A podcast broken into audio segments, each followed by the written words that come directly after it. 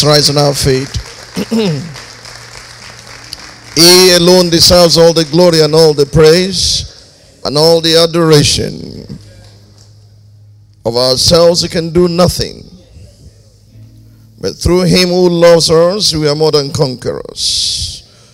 We give you all the glory and all the praise for open heavens over Walkfund this morning like never before. We thank you that in spite of our imperfections, a perfect sacrifice was offered on our behalf right on the cross of Calvary. Even you know sin became sin for us, that we might be made the righteousness of God in him. The reason for shortage is sin. All have sinned and come short. Sin had been taken away out of our lives. There's no reason for any lack anymore. And so now unto him who is able to do exceedingly abundantly above all that we ask or think according to the power that works in us, we release every soul, every person, male or female, young or old, under the sound of my voice, we release them into your abundance. We thank you that the wisdom to administer what you give to them is imparted along with it. They'll be prudent, they'll be effective, they'll be efficient, and they will remain stewards forever. Thank you, Father. In Jesus' mighty name we pray, and the people said, Amen. Praise the Lord. You may be seated in His presence.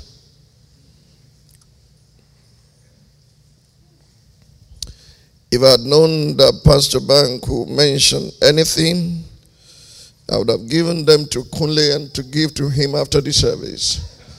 But I looked for Kunle when I came in, I didn't find him. And I thought he, I've told him that is just a down payment.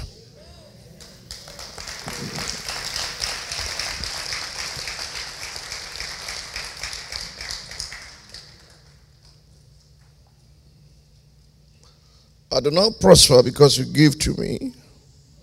I prosper because I give. It's a way of life. I can't change it. It's too late. I look for every opportunity to be a blessing because I do not deserve the least of God's mercies. I don't.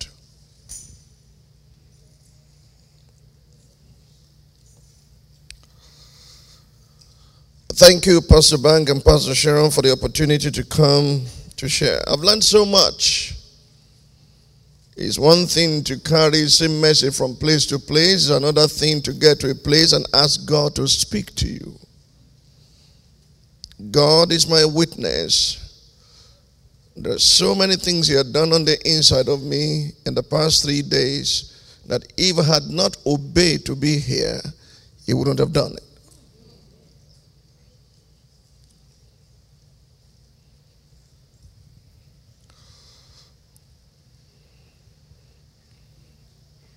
So thank you for the opportunity to serve.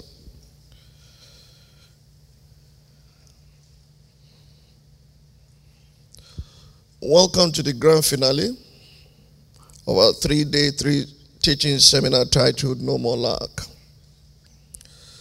I really want to thank God for those who, in spite of or despite the pressure of work, they made it at least one day. People like Yetunde came once, and Floss today is two.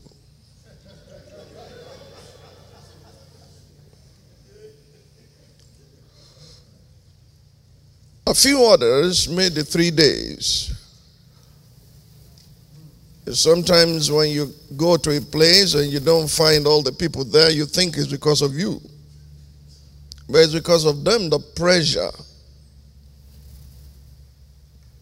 a financial pressure that warrants that they must go to work.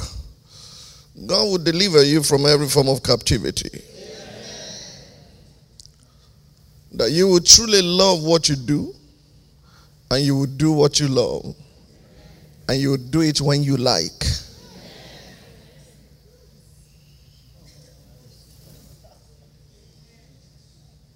I earned my last salary in 1984, September 24. From that day, I've not earned salary from any organization or anyone, but I've not lacked anything either.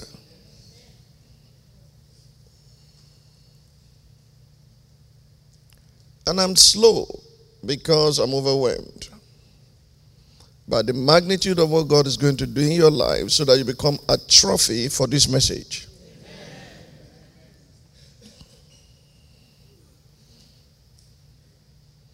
And I pray with the simplicity of my heart that you will not commonize what is being given to you.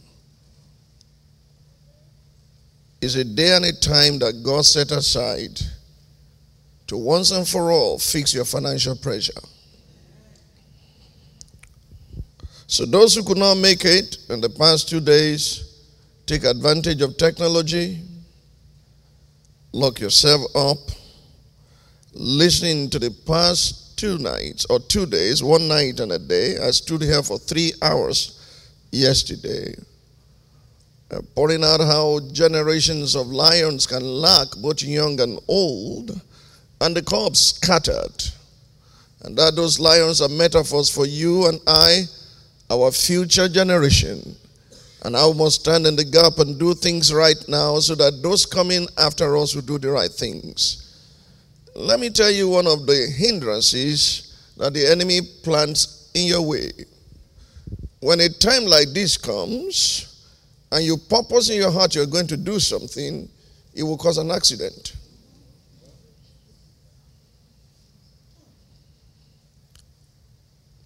Reminds me, Pastor, of a man who was challenged by God.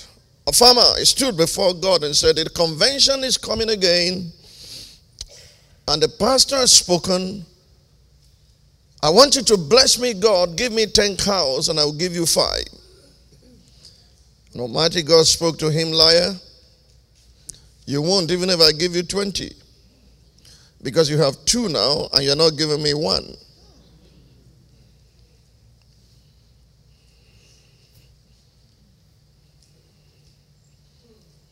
Listen to me attentively. I'm not in a hurry this morning, although I'm catching a flight. We need to fix this once and for all. So he told God, All right, then, I'll give you one cow and you bless me thereafter. God said, Deal. Overnight, there was a windstorm that came into the barn and killed one of the cows. It was not sent by the devil, it was sent by God. And he took the phone the following day and said to God, to the pastor, God's cow died last night. I'm not trying to excite you, it's true story. I will ask you now for a moment because you're students of the Bible. Who gave more to Jesus between Mary Magdalene who gave a pound of oil. That's all. It was worth a pound. He broke it and poured it on the head of Jesus. And Jesus said that which he did, she did that they will be for a memorial that wherever the gospel is preached, what she has done will be mentioned. Because she anointed me for my burial. That is, she prepared me for what I was to face. Who gave more between Mary Magdalene and combined effort of Nicodemus and Joseph of Arimathea, who gave a hundred pounds of the same thing? And what they gave was never mentioned as a memorial. The difference is clear. One gave while Jesus was alive, the other two gave when he died.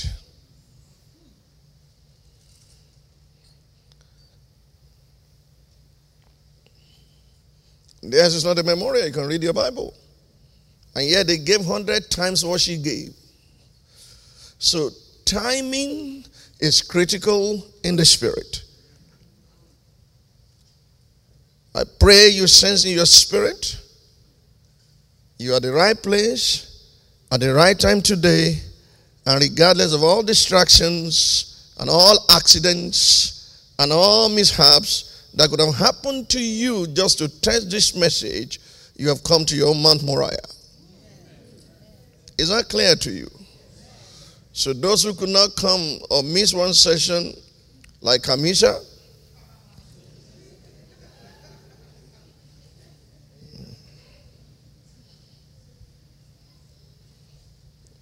You will answer to me when we finish this service while I'm in town and you are you disappeared. I thought you were in Nigeria with your husband. And then saw you this morning. Are you a Sunday morning only Christian? You came a long way. So what hindered you? Have I offended you?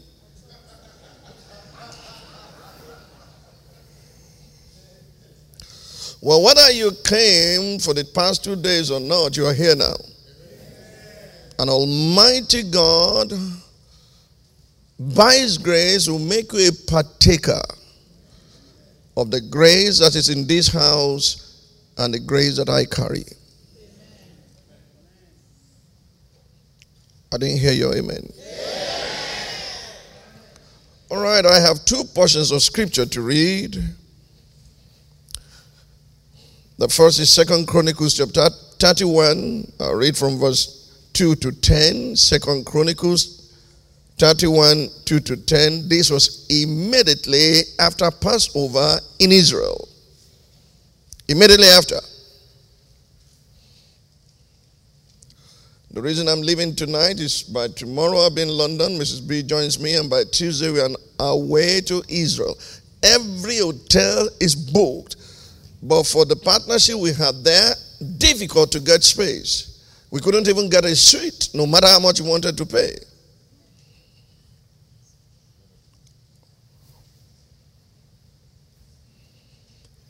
You consider a religion, they consider it a way of life.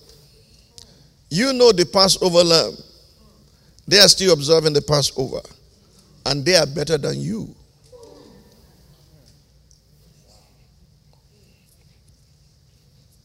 If I ask you this morning before I read scriptures, which of the sons of Isaac, Esau or Jacob, do you consider blessed? He said, Jacob.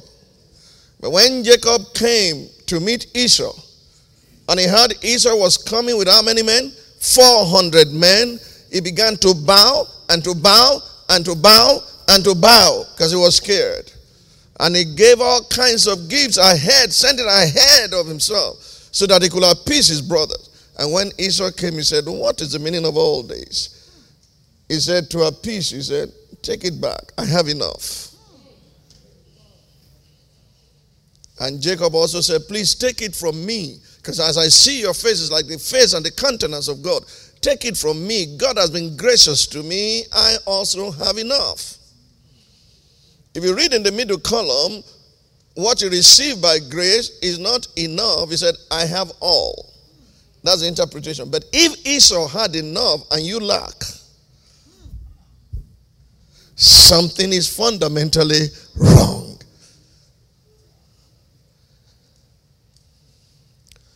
Let me establish another protocol so that you and Pastor Sharon do not become guilty or you have a guilt and say, wait a minute. We did all we know. We prayed, we have fasted, we have taught them. We're not getting results as we expected. God can deliberately slow you down until they catch up with you. A system of Jehovah, if you have not been taught that, you better wake up this morning. For years, I knew where God was taking me, but the church I have the privilege of pastoring has not caught up with it. And God slow me down.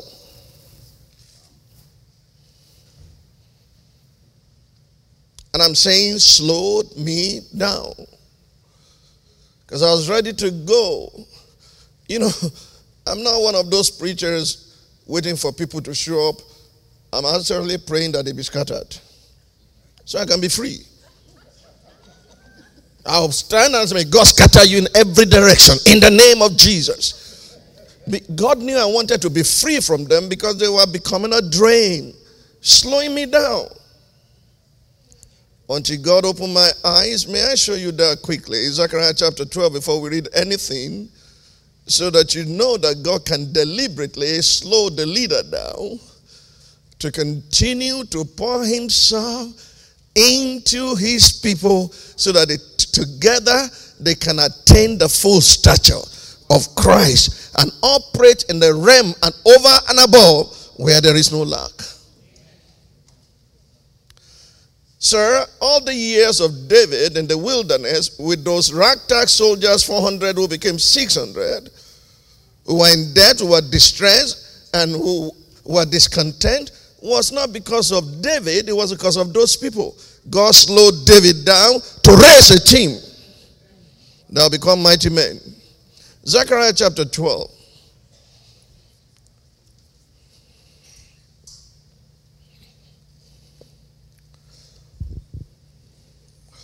Is it okay to take my time today with you? I should just rush everything like your drive through?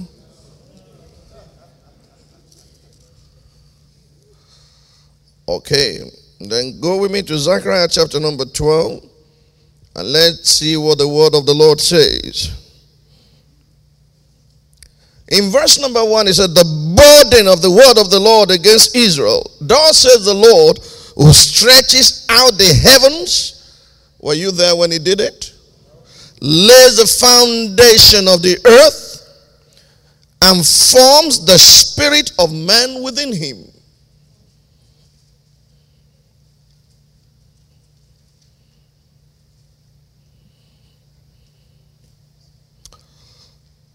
Behold, I will make Jerusalem a cup of drunkenness to all the surrounding peoples. When they lay siege against Judah and Jerusalem, and it shall happen in that day that I will make Jerusalem a very heavy stone. So heavy that you can't carry it. A heavy stone.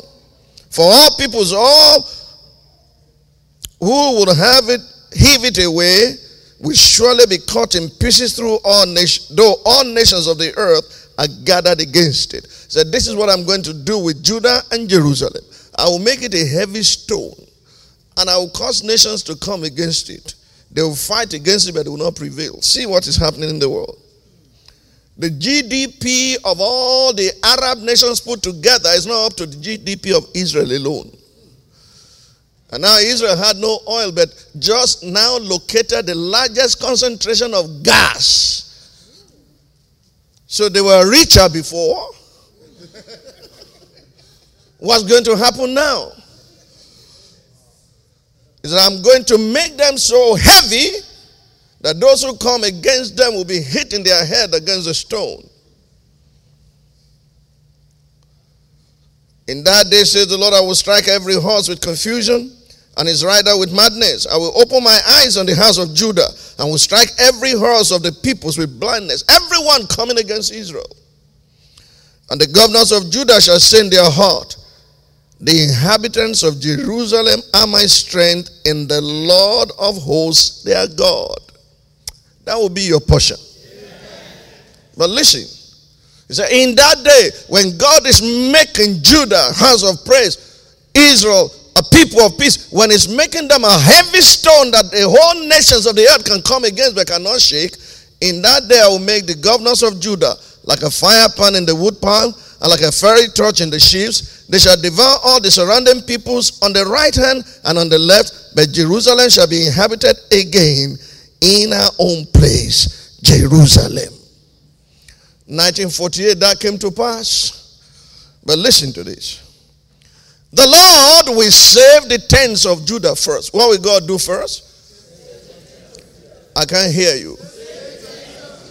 You know, Judah is a southern tribe made up of two tribes that's Judah and Benjamin. Am I right, Apostle? Okay. He said, I am going to save the tents of Judah first, a whole tribe, so that the capital city will not gain more honor than the whole tribe. Listen, I will save the tents of Judah first, so that the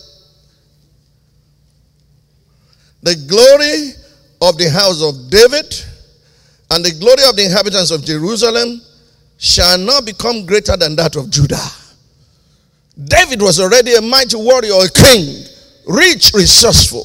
He said, But I'm going to leave you by, by the side and just push you away.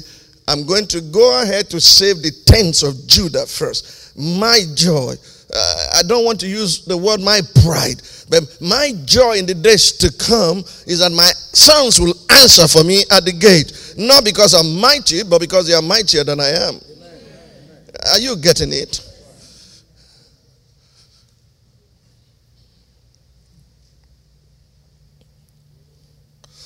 Verse 8 In that day, the Lord will defend the inhabitants of Jerusalem. The one who is feeble among them in that day shall be like David. And the house of David shall be like God, like the angel of the Lord before them. God is not going to diminish David, but he's going to slow him down so as to save the tents of Judah, that the, the feeblest among them will be like Jude, like David. David will be the standard. And when they attain that stature, say, uh-huh, David, thanks for waiting, for turning these ragtag soldiers, those in debt, those distressed, those discontent, for turning them into mighty men. Now is the time to make you the king and to, to restore to you the kingdom of Saul according to the word of the Lord. So when you see all the shakings going on, and it appears we pour ourselves out, we do our best, and we are not getting tangible results, don't be discouraged. God is slowing down to save the tents of Judah so that you become a yardstick and a standard. You know, I look forward to the, the feeblest of them in latter to be richer than I am. I'm waiting for it. I told Mrs. B one day, I said, God is going to bless you so much that I'm willing to trade positions with you and become a house husband. but this time I only deal with my grandchildren. You are so blessed that I don't have to work. Do you understand that? It will be my pleasure. Let's let's just change position a little. May the feeblest among you become mighty. In the name of Jesus. Pastor, be comforted in your heart. You didn't say a word to me, but I can pick the vibrations of your spirit. No pastor likes his people to be poor, except he's wicked. For he says, I will set men over you, shepherds after my heart. They will feed you with knowledge and understanding so that you will not be dismayed, you will not be afraid, and you will lack nothing. Can I hear a good amen? Yeah. Now, having said that, I need two, three hours of your time today. Is that okay? Yes, Let's fix this problem once and for all. Mm, my son, everlasting gospel to you. The moment you feel I'm wasting your time, just take the back door. If I can get two people to become like David, the job is done. I'm not among those who confuse the crowd with the church. Are you ready? Now let's go to the book of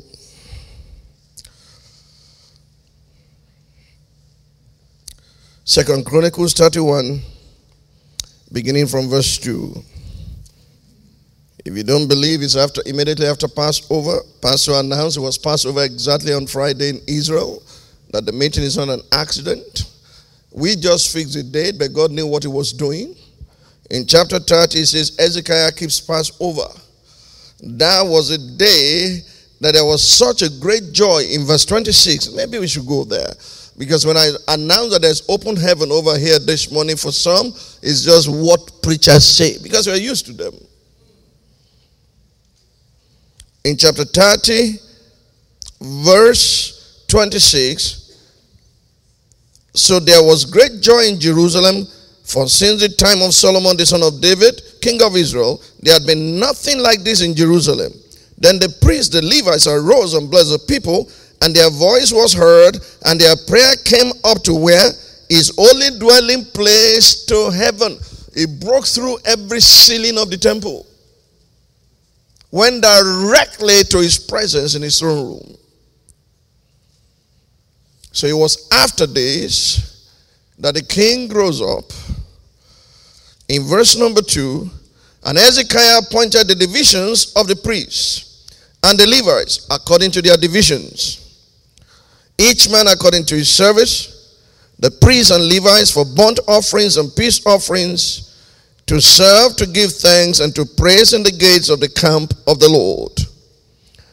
The king also appointed a portion of his possessions for the burnt offerings, for the morning and evening burnt offerings, the burnt offerings for the Sabbaths and the new moons and the set feasts, as it is written in the law of the Lord. Moreover, he commanded the people, are you listening?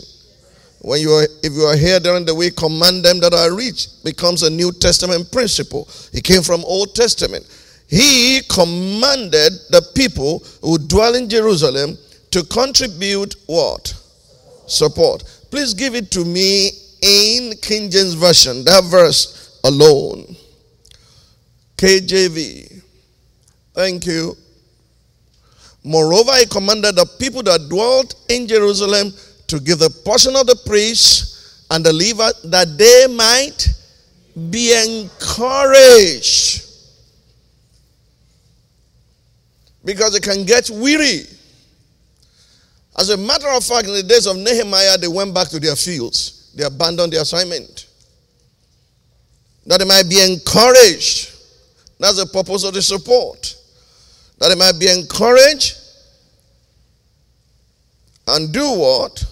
that they might devote themselves to the law of the Lord. As soon as the commandment was circulated, the children of Israel brought in how? How did they bring in what they were bringing?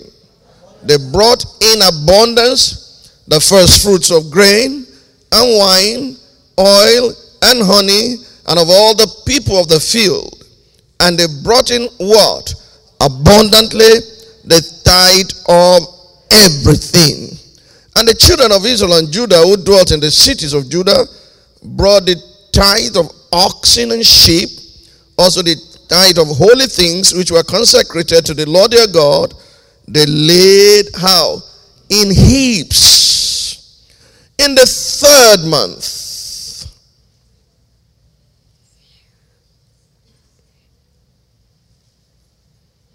They began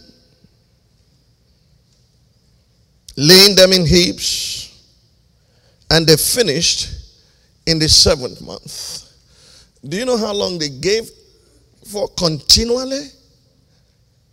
That's four months.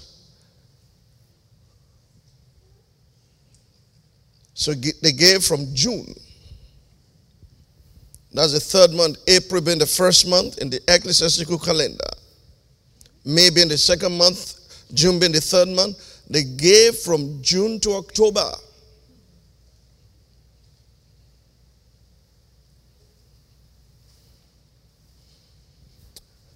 And heaps were piled up. So the king came in to see. Verse 8 And when Hezekiah and the leaders came and saw the heaps, they blessed the Lord and his people Israel. Then Hezekiah questioned the priests and the Levites concerning the heaps. And Azariah, the chief priest from the house of Zadok, answered him and said, Since the people began to bring the offerings into the house of the Lord, we have had enough to eat and have plenty left, for the Lord has blessed his people, and what is left is this great abundance. That is, abundance is after you have eaten and you cannot eat anymore. Uh, do you understand me? Abundance is not I have $10 million in the, in, in the bank. It means nothing because a responsibility of $20 million can crop up tomorrow. Abundance is we have eaten, we are satisfied, and this is what is left. Are you getting me? We have eaten, we are satisfied. What is left is this great abundance. And the king said to them, Stir it up. Then Hezekiah commanded them to prepare rooms in the house of the Lord and they prepared them. We can stop there. Many of us have only one store, a basket. So the Lord says, I will bless your basket. And then when you are faithful with basket, he said, I will bless your storehouse. And then warfare will take place. They will come against you one way, they will flip back. Because before you cross from storehouse to storehouses, before the blessing of the Lord be commanded upon you uh, in your storehouses, you'll be tested. Until you pass the test of stewardship, you're crossing nowhere. If you were here yesterday for almost three hours, I was showing the tension between ownership and stewardship. After all, it's your money, you labored for it. Who supplied the strength? Who got you the job? He would test you before he would trust you.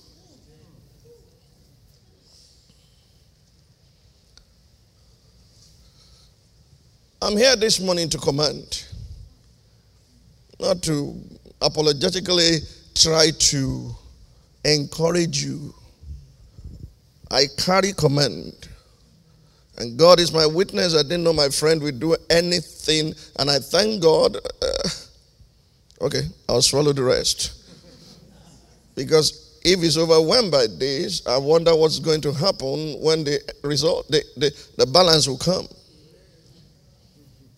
We don't do that to show off. We plug into what God is doing because it will increase us more and more. We trust Him for His word. We are not playing to the gallery.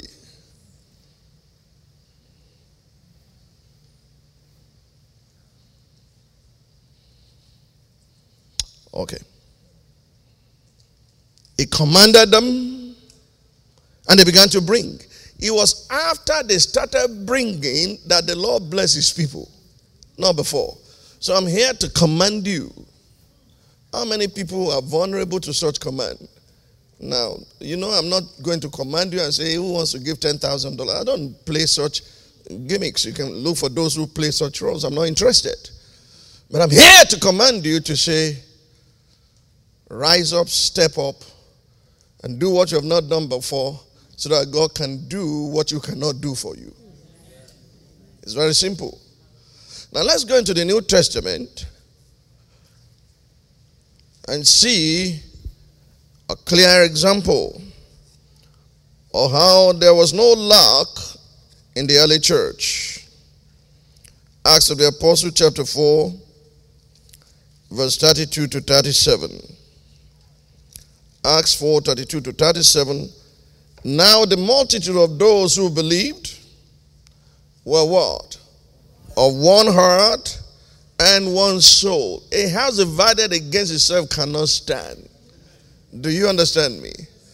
If you are not of one accord, you cannot even accomplish the great task given to you by God. You must come to a place of such agreement that you're on the same page.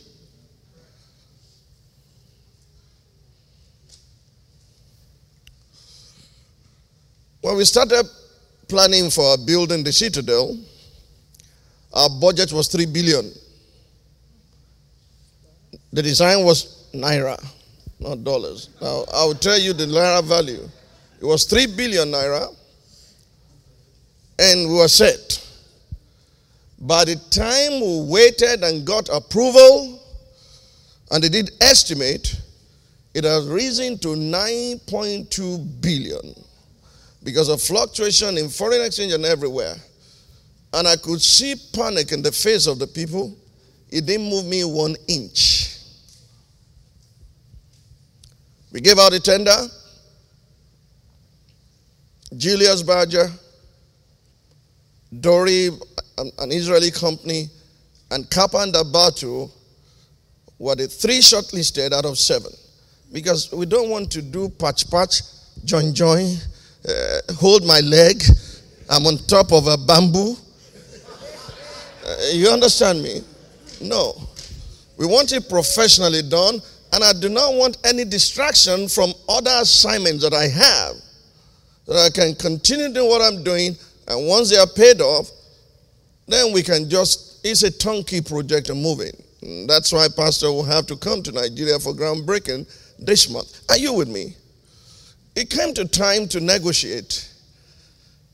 And they're saying this, that. I said, let's listen, the bulk ends here. This is the deal. If you want to take it, take it. If you don't want, leave it. For the civil, was 6.2 billion. Not the M&E inclusive, but civil alone. And it was Cappa and D'Alberto. As a Cappa and D'Alberto, I'll pay you 50% upfront.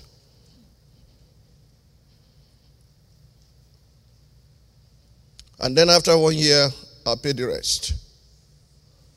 Deal? They said, deal. I said, check is ready. So I told the church, this is the total, and this has been paid, and this is what is left, and in one year I'll pay the rest. I wake up, because I'm not asking you for an offering.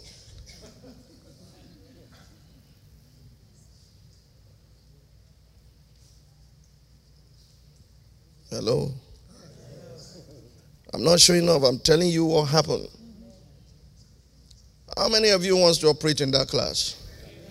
That's why I came here to command you that forever, oh Lord, money will never frighten you again. No matter the figure. The total bill came to $50 million, that's all. So don't be afraid. Just give me five out of that. And come to my level.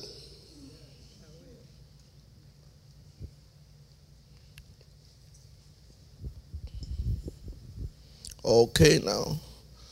I think I shot somebody. You know why? Because I know some things and I want to share them with you. I know what works by His grace. And it took me from a place of lack so that I cannot boast that it is my education or it is my connection. None of those things work with Him. I remember when he was taking me through this meal, ground my nose, as it were, on the floor, more or less. And I said, God, help! He said, You are too full. I can only feel an empty sack. I remember like yesterday. So that when I feel you, the whole world will know, not by might, not by power, but by my spirit, says the Lord.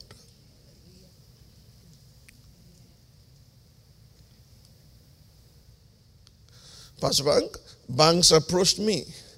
We understand you are building. We'd like to loan you money. As I have no collateral, I said, that's fine, as long as it's you. So, got their money and put it somewhere as something that I may need. If I don't need it, it's there because until I draw down, there's no interest. So, secured it both ways, but I know in one year or less than that, I know what I'm worth and capable of producing. Except I do not set goals, and then there will be no objective to accomplish them. See, my life is a mine because the Holy Spirit is in me. When he planted a river in the Garden of Eden, the river began to flow. He revealed the gold that was in the garden. But the river is now planted in me. So he will show me where my gold is if I learn the principles to follow him. By means of strength shall no man prevail. Do you understand what I'm saying? Acts of the Apostle. Let's see what brought about tremendous uh, provision that there was no lack in the church. Verse 32 Now the multitude of those who believe were one heart and one soul. Neither did anyone say that any of the things he possessed was his own but they had all things in common. And with great power, the apostle gave witness to the resurrection of the Lord Jesus, and great grace was upon them all. Can you see what we are doing to ourselves? The havoc we are doing when we allow division, when we allow all kinds of contention within the church, it will hinder the flow of apostolic grace and apostolic power. Forget about provision. With great grace, with great power, the apostle gave witness to the resurrection of the Lord Jesus Christ. Why did they need great power to do that? Because the chief priests and the religious order had bribed soldiers to say that his body was stolen. And this was believed. So you need a great power to countermand that and let them know that this same Jesus is the one who is healing this man, a notable miracle that cannot be denied. When great power comes upon the church and great grace is upon them, you see the hearts of people melt and they begin to do the unusual. It is almost abominable to sell land in Israel. Remember Naboth? How can I sell my father's inheritance? Because we don't own land, we hold it in trust for the next generation. But when great power came upon the church and great grace was clearly evident, see what happened. Verse number 34. Now, was there anyone among them who lacked? If it happened before, can it happen again? The Bible does not say the apostles had no lack. Is the entire church, the apostles are in leadership position. Do you understand me? None of them lacked. Wolfman, tell me the truth. Is that true here this morning? Huh? So we are operating below the standard of the early church. Oh, we have superstars in the church who had all their yachts and had their jets and had their mansions, and I don't envy them. But what I want to see is open your own mansions for you first, then build mine.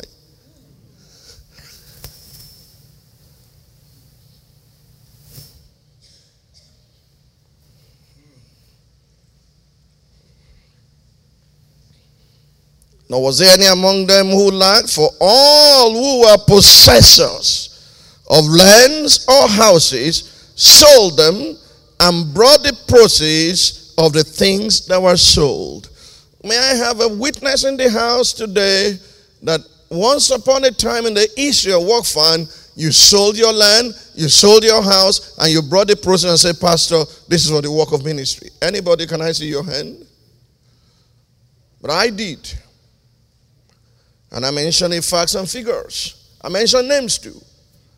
We were to have a crusade in Ghana, Kumasi to be precise, in 1985, and there was no fund I was in Redeemed Christian Church of God. I sold my first house in the UK, and the profit I made, I showed my pastor and said, This is for that crusade. Lateran began, I sold my factory. You were there. I sold my Santana GS car and gave to the ministry. So, what have you sold?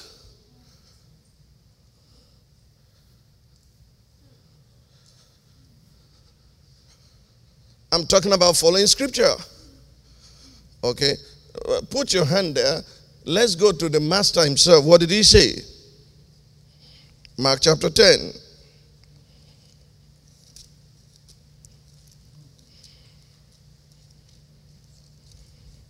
You know, the reason I don't go about teaching these truths anymore is because there's so much greed and covetousness in the hearts of leaders. Many of them are not pastors, they are butchers. They just want to skin the church and live big at the expense of the ignorant. And I won't be used. But when I see a good soil where people's hearts are right and open, I will spend and be spent to be there to equip such people as part of this grand army that will carry the battle to the gates of the enemy and be in the forefront of the last mass evangelical campaign that will usher in the King of Kings and Lord of Lords. Are you in Mark chapter 10?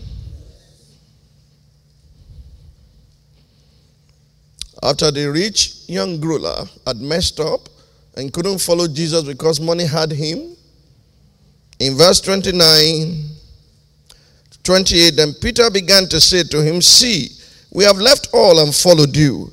So Jesus answered and said, Assuredly I say to you, there is no one who has left house, or brothers, or sisters, or father, or mother, or wife, or children, or lands for my sake and the gospels, who shall now receive a hundredfold now in this time, houses and brothers and sisters and mothers and children and lands with persecution. Where would the persecution come from? From those who don't know how you live. Within the church, only God knows how they're making their money. Let us be suspicious of these people. The persecution comes from within. But others are willing to leave their houses or sell their houses and sell their lands for the sake of the gospel. But you are clinging onto your own.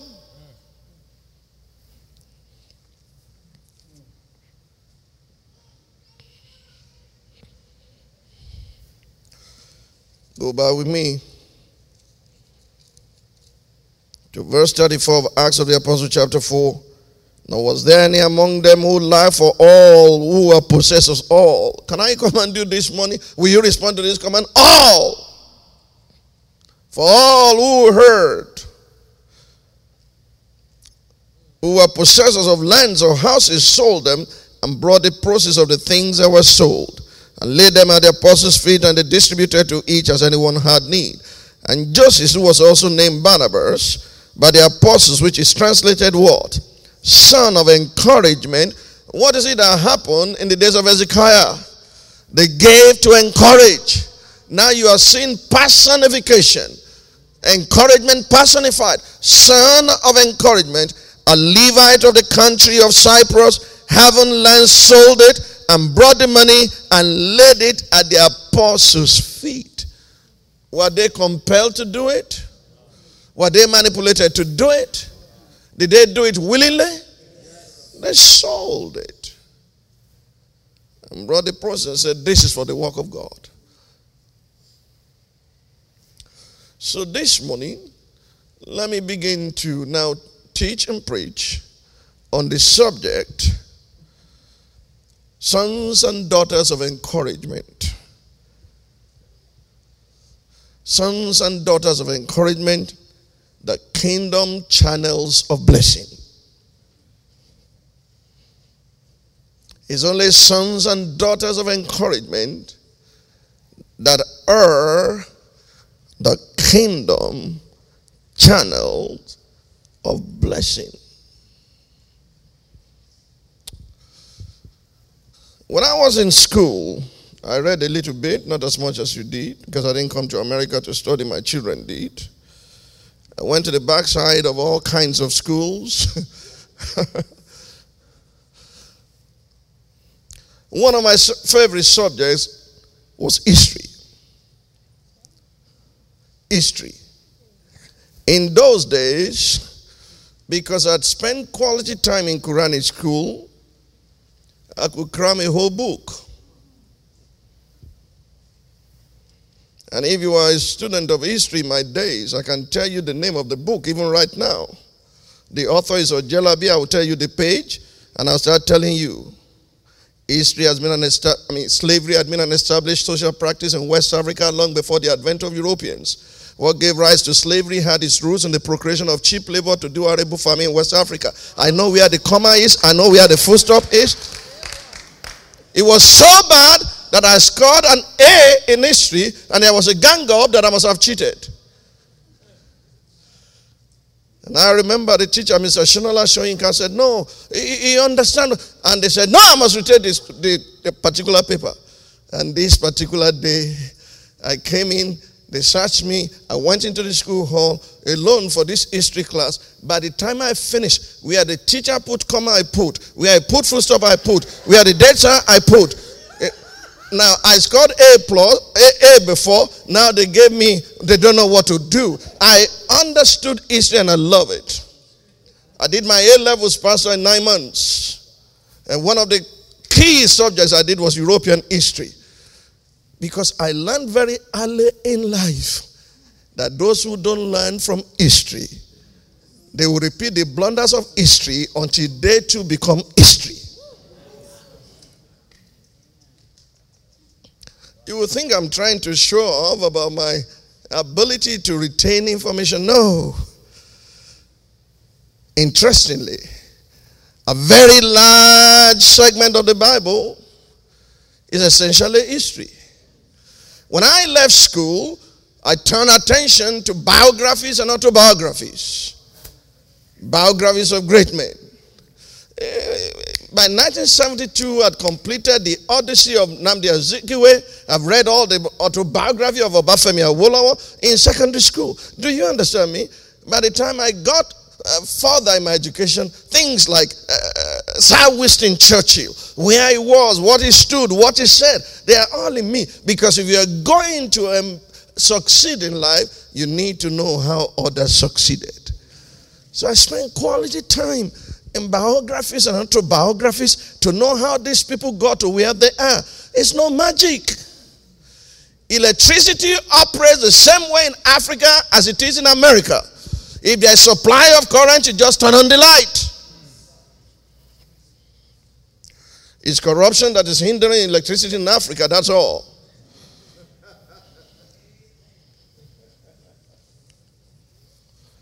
Do you know almost Uh, one third or half of your Bible that you carry about is biographies? Autobiographies. The ones written by prophets by themselves are auto.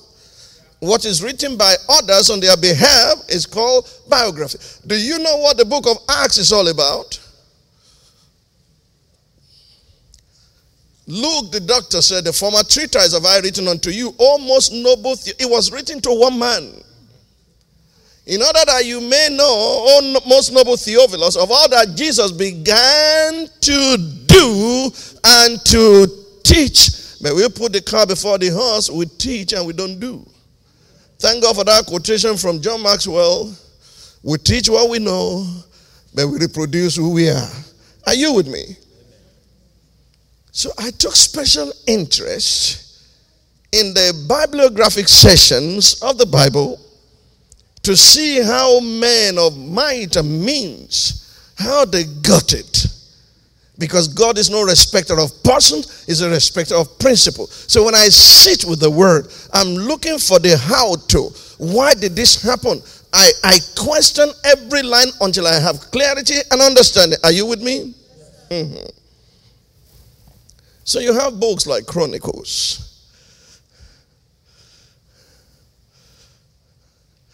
Detailing the accomplishments of people. You have historical perspectives like Samuel, detailing what happened to a perverted priesthood, how God raised another one to now raise kings in Israel. You look into genealogies and you begin to wonder, why is it like this? Let me make it short because it's 12 noon now and I want you to leave here before 3 p.m. Is that okay? So I will rest for three, three hours and go to the plane. But you would have been raised by the time I go. And let me tell you, the day is coming when I'll get back here and said, work fund is payday time. Remember when I taught you these principles, I didn't charge anything. Now, go home and meet me on Sunday. I need an offering from you for me.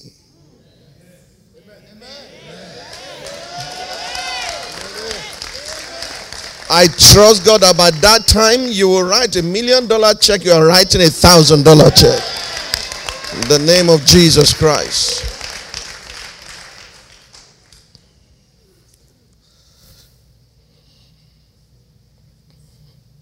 One noticeable fact when you read the biographies, the roll calls, if you like, like the David's mighty men, you are sure their beginning. That they were ragtag soldiers, those in debt, those distressed, those discontent. And you will see that if anybody has Davidic anointing, the first set of people to be attracted to him are not the haves, they are usually the have nots.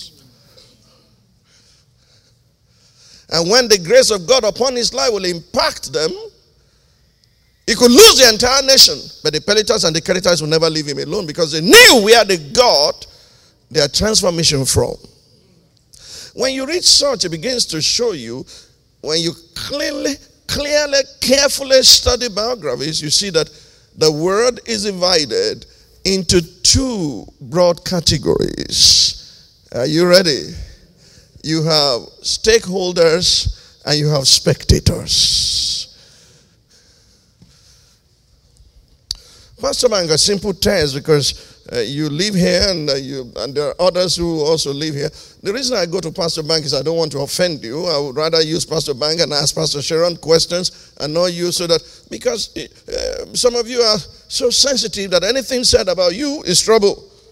Pastor Bank, if there is a match today of not American football, soccer if there is a match today between two teams, how many people are playing? 22. 22. Did they pay any dime to come in there? No, they are being paid. They are being paid. Who is paying them? The spectators. How many spectators watch them play?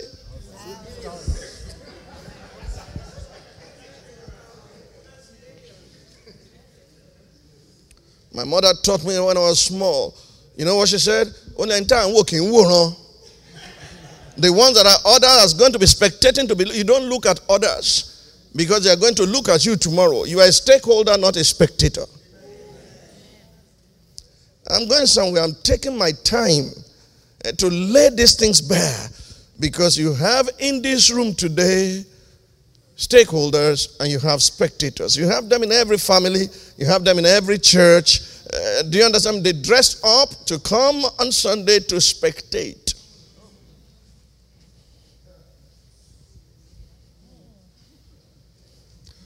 The commentator is on the thing. I don't know the new footballers. I only know Pune and Babali and and and and you know, I don't know the current one. So my commentary will not be good. Opone Pastor Babali, Babali Pastor Thunder Balogun, Thunder Balogun. They will not mention one spectator throughout.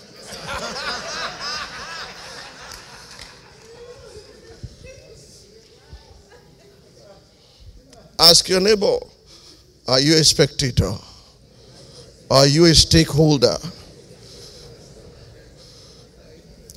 It's the same thing Jesus Christ was trying to illustrate when he gave the parable of the talents. He divided the group into two profitable and unprofitable servants. You are either, you can be both.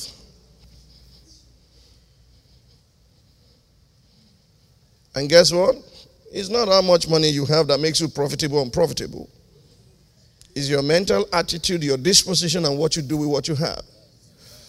Because everyone was given according to his ability. I like the book of Philemon, especially in NIV. I don't have time to go there. You can at your leisure. You see two categories there also useful and useless.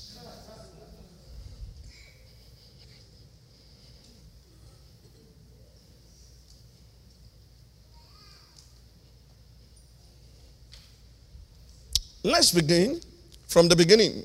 I'll give examples here because it will now help me to show you how needs were met in the church in the wilderness, in the kingdom of Israel, in the church of the living God present. I'll give you three examples from both categories to see how needs are met and how there was no more lack.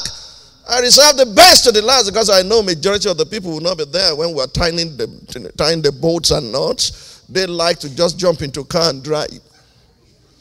So if anything happens to you, they'll have to call, what do you call? AA. Huh?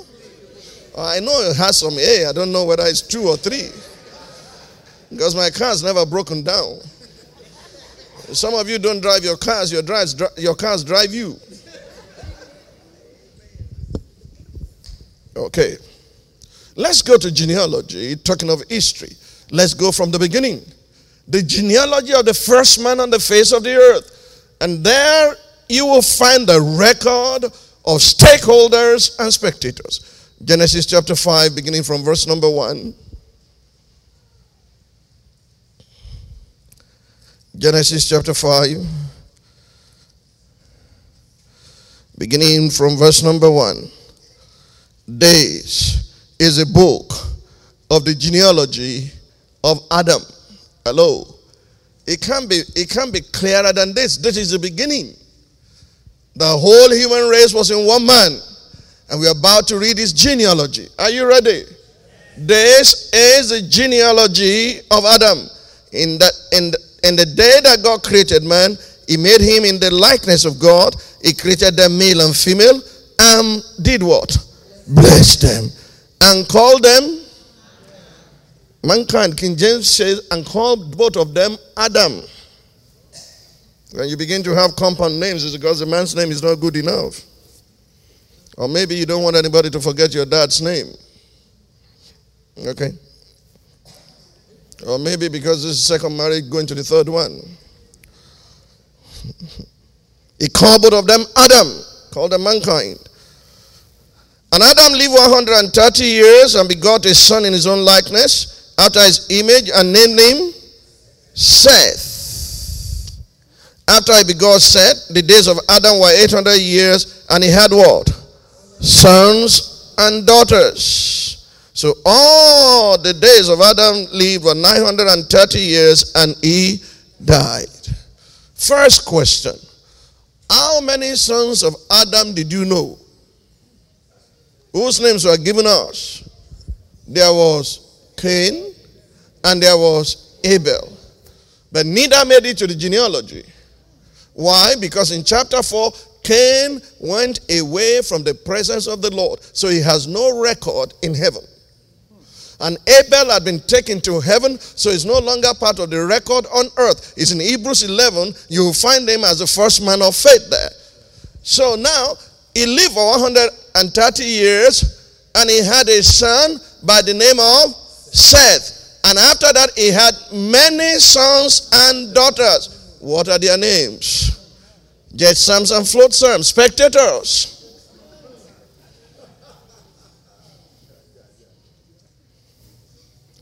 If I go into uh, obituaries in Nigeria, I don't know how you do yours here.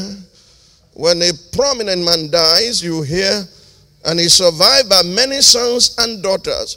Among them are, those are the spectators. The rest are, I mean, those are the stakeholders. The rest are spectators. Abraham had a son by the name of Seth. And Abraham had many sons and daughters. I beg your pardon. Adam had many sons and daughters. Well, I can use Abraham also because he's the, he's, the, he's the head of the new race. God called him out from his father's house. How many sons had Abraham? You said two? You know of Ishmael, and then you know of Isaac. How about the six sons of Keturah? Their names are listed, including Midian, from where Balaam came from. There were six sons, and there were also sons of concubines. Are you with me? How many of them is called begotten son? One. Isaac, Hebrews 11 17. How about the others? They are not begotten.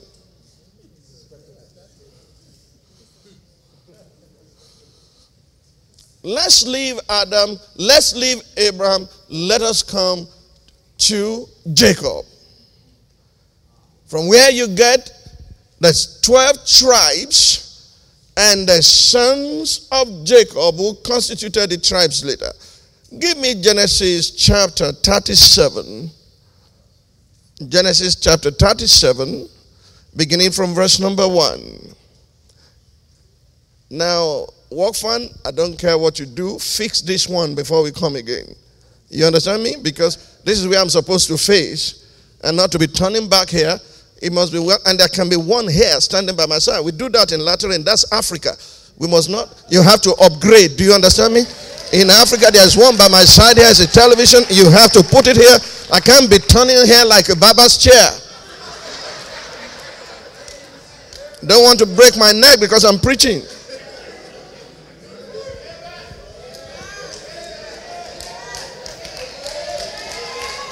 Somebody shout, upgrade. Upgrade.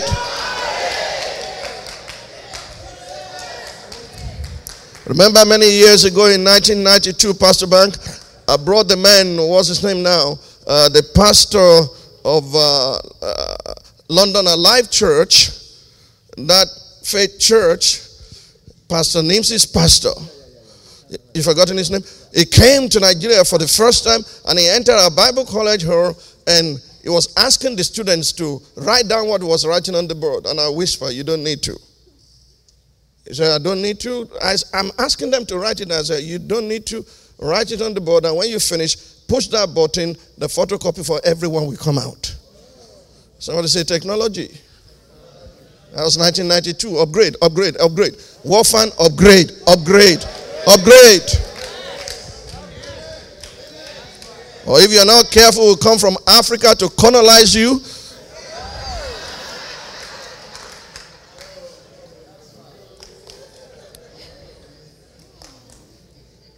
Genesis 37. Now Jacob dwelt in the land where his father was a stranger, in the land of Canaan. Verse 2 This is the history or genealogy of Jacob. What is it? Joseph being 17 years.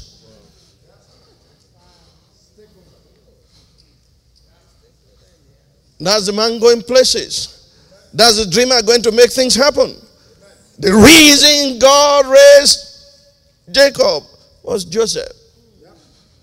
God was going to show the whole world that he had the stuff to sustain the economy of the planet. And if we're going to raise one dreamer. All the countries of the world will have to come to Jacob, to, to, uh, to Egypt to buy corn. And Joseph will be the one in charge. Even Pharaoh himself will say, I'm only greater than you in matters of the throne. And Joseph will say, I am father of Pharaoh and ruler over all Egypt. Do you understand? This is the history of Jacob. Joseph being 17 years old was feeding the flock with his brothers. And the lad was with the sons of Bilhah and the sons of Zilpah, his father's wives. And Joseph brought a bad report of them to his father. What distinguished Joseph from the rest? The children of Jacob can be divided into three categories the sons of Laban. Those are the sons of Bilhah and Zilpah because their mothers were slaves. And then the sons of competition. Those are the sons of, of Leah. But when Rachel gave birth to Joseph, do you know why she called his name Joseph? He said, My life is more than this. God will add yet another. Are you content with where you are, your comfort zone? We're living in America, there's automation, and we, we don't like it go slow in Africa. Who is going slow? If you have your, your, you don't have to go slow. You just have to need your security in front of you, clearing the road and coming behind you, protecting you. Your water does not fail because you have your borehole. Your electricity does not blink because you have your generator day and night. You can create your own environment.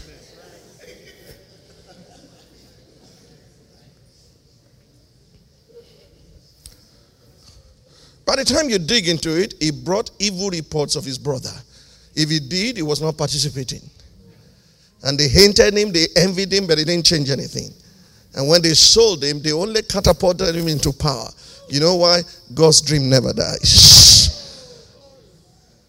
Let's leave Jacob alone. I want to establish this so that, Pastor, you do not spend quality time with spectators. You raise the standard, and as a result, you know those who are stakeholders. You don't pour your life into spectators because that's their nature. They need to pay to watch celebrities perform. That's their job. They fill up the stadium, but you never hear their name mentioned when the commentator is, is, is saluting those who are playing the game of life. But they contribute to make footballers rich.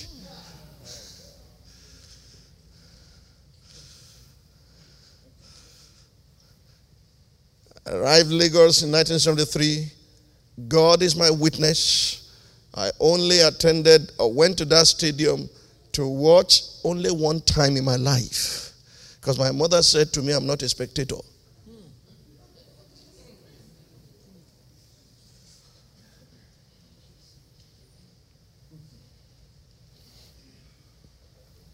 Let's leave Jacob alone. I mean, let's come to David. How many children had Jesse? Thank you, sir. Pastor is in the house. I'm, I'm comfortable. First Samuel chapter 17. Let's check the genealogy of Jesse, a man who had eight sons. Listen to the Bible. If you, are, if you don't have a mindset of reading biographies, you better wake up today because those who succeed have the same pattern you are going to see.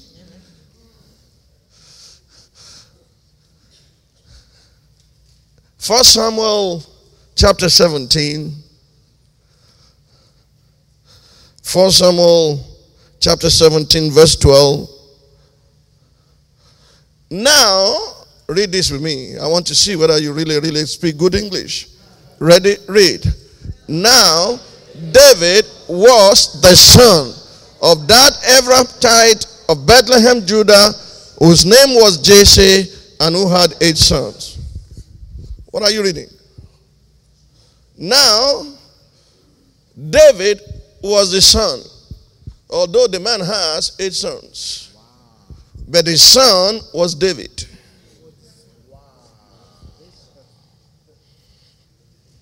Now, David was the son, not a son. I'm going to show you the difference between a son and the son. God did not give a son to the world, He gave His only begotten Son.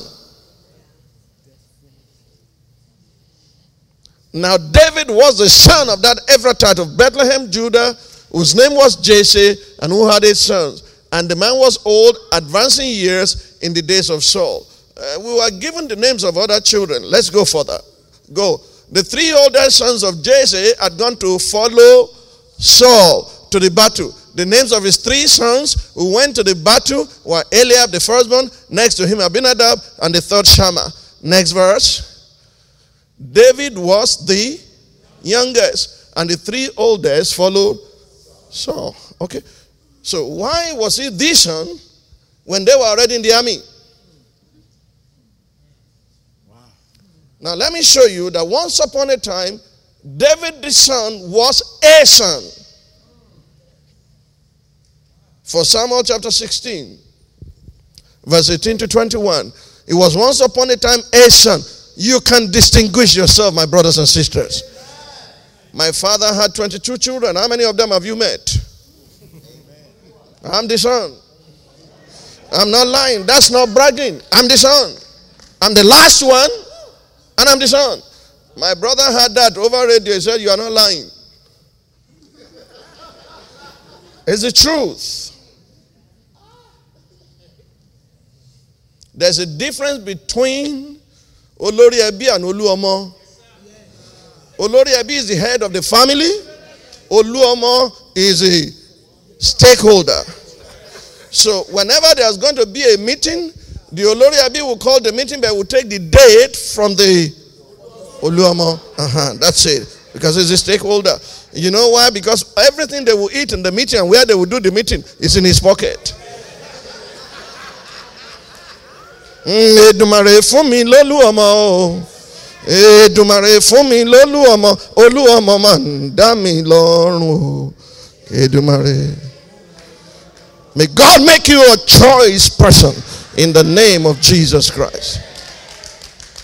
It was once upon a time a son. 1 Samuel 16, 18 to 21. Then one of the servants answered and said, Look, I have seen who? A son of Jesse, the Bethlehemite, who is skillful in playing a mighty man of valor, a man of war, prudent in speech, and a handsome person, and the Lord is with him. Let's read further. Therefore, Saul sent messengers to Jesse and said, Send me your son David, who is with the sheep. All this time was just a son. All right? And Jesse took what? I can't hear you. Loaded with? And what? And what? Why? Send them. Why? Why did Jesse, the Holy Spirit, Pastor Bank, guided Jesse to pick everything that the Trinity carried when they met Saul before he missed his appointment and miscalculated. They were carrying three kids of gold, three loaves of bread, and a jar of wine to jog his memory that something is wrong with you. He sent another person out of the mouth of two or three witnesses. Be established. I pray that our labor this weekend will not be in vain in your life. That you will come alive and distinguish yourself. In the mighty name of Jesus. He was a son. How did he become the son? The day he came back with the head of Goliath in his hand.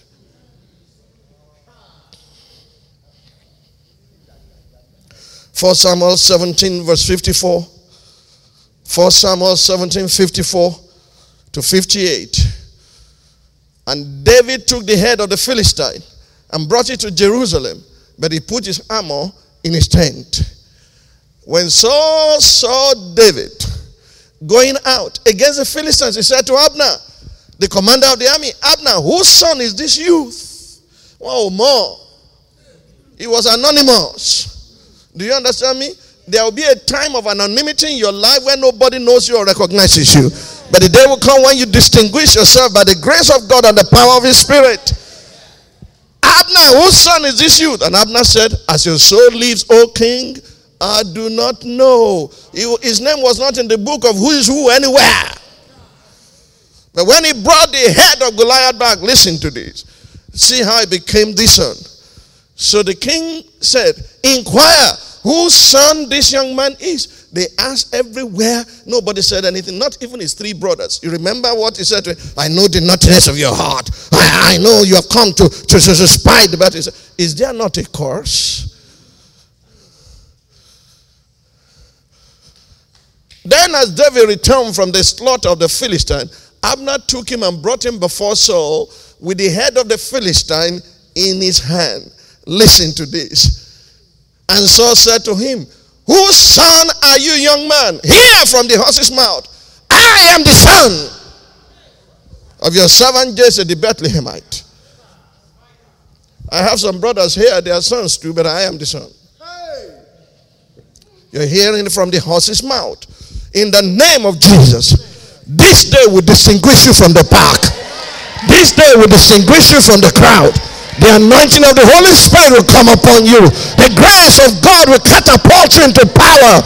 In the name of Jesus, you will make a difference. Can you take more? Okay.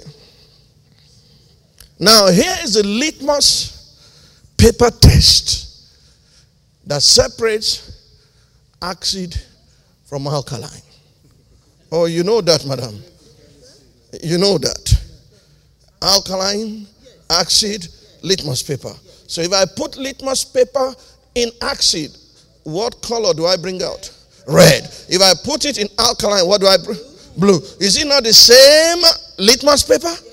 But the, the, the, the liquids are different. How do you know the crowd, the spectators from the church and from the stakeholders how do you know? One clear example you will find out now. You will write a test immediately and you will find out how to distinguish others from the pack. In Numbers 13, it was time to go and spy the promised land. How many people were sent? I can't hear you. What was their profile? Everyone a leader in his tribe. There was no leader better than other leader. Every leader has the same status. How many people brought good report? How many people brought evil report? What is the name or what are the names of the two that brought good report? Joshua and and what are the names of those who brought evil report? But it's written there Samuel, Simeon, their names are written, but nobody knows. Nobody reckons with a failure. Who is going to make you chairman of, of, of the, the, what are your parties here? The Democrat? Republicans? And what's the name of the other one? Democrats. Who is going to make you chairman of Democrats when you don't have a dime in your pocket?